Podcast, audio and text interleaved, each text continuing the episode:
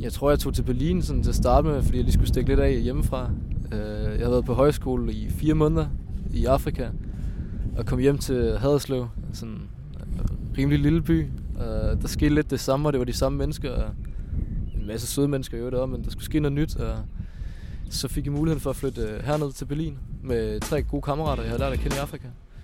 Og så tog jeg afsted.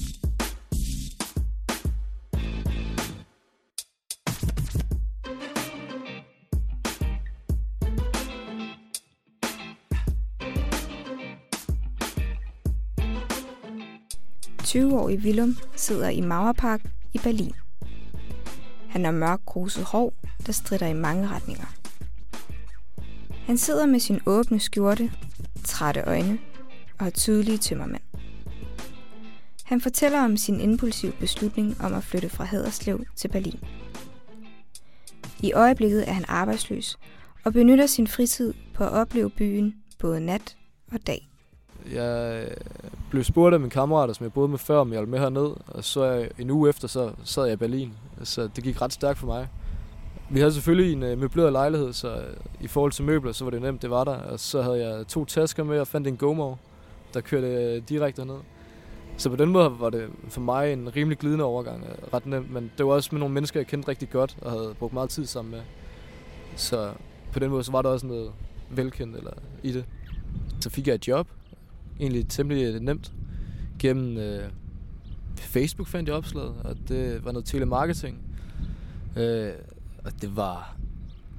Jeg vil ikke anbefale Sådan, øh, det var super, super træls arbejde. Søde, altså søde ledere, jeg tror bare, det sådan... Arbejdet var i hvert fald bare ikke mig. Um, og der lærte jeg rigtig mange danskere at kende.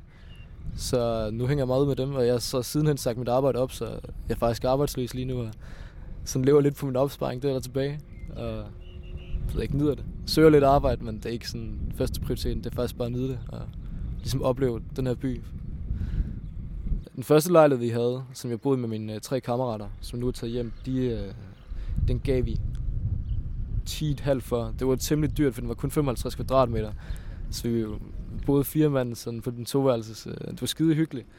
Vi betalte så også, lad mig sige, en større pris, fordi vi lejede den kun i tre måneder, så det var, hvad man sige, short term, og så var den fuldt møbleret.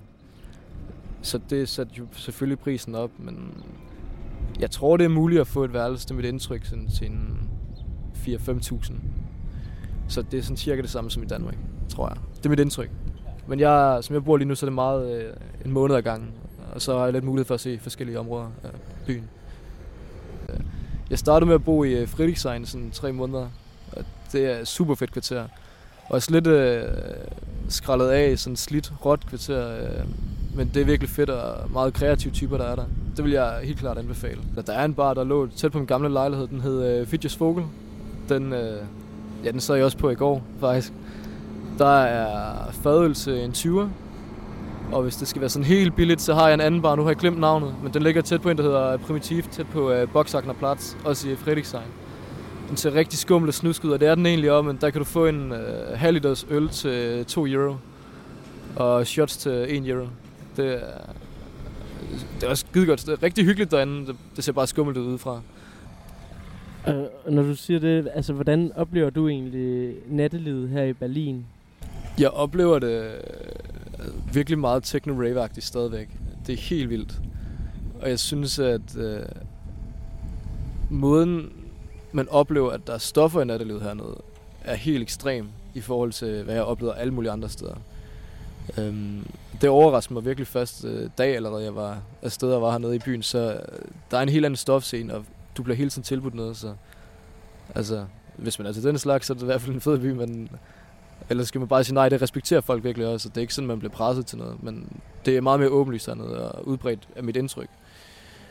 Men ellers så er der også det der, jeg føler sådan i forhold til at komme ind på klubber, øh, sådan dresscoden hernede er meget anderledes, især hvis det er inde på de større teknoklubber, så, hvor jeg føler, at i Danmark så handler det måske om at være lidt posh, og sådan, så skal man nærmest sige så fucked up ud, som man overhovedet kan her i Berlin, og jeg kan gerne se sådan lidt mentalt ødelagt ud, som om man har et eller andet traume, jeg ved ikke helt, meget sort, sådan, at det er sådan en måde, man kommer ind på hernede, sådan, det er lidt, det overrasker mig ret meget, i hvert fald en anden måde, de uh, picker på.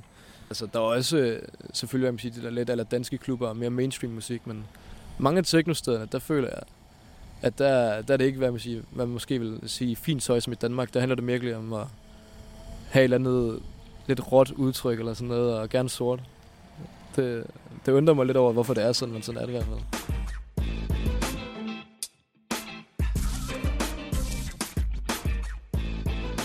Jeg kan tage over den her pakke, som vi sidder i nu. Det er to minutter fremme, og så kan jeg øh, høre på en mand, der har taget tre højtaler med en forstærker og står og spiller techno live for sig selv egentlig, og så er dem, der bare har valgt at lytte. At det synes jeg er så dejligt.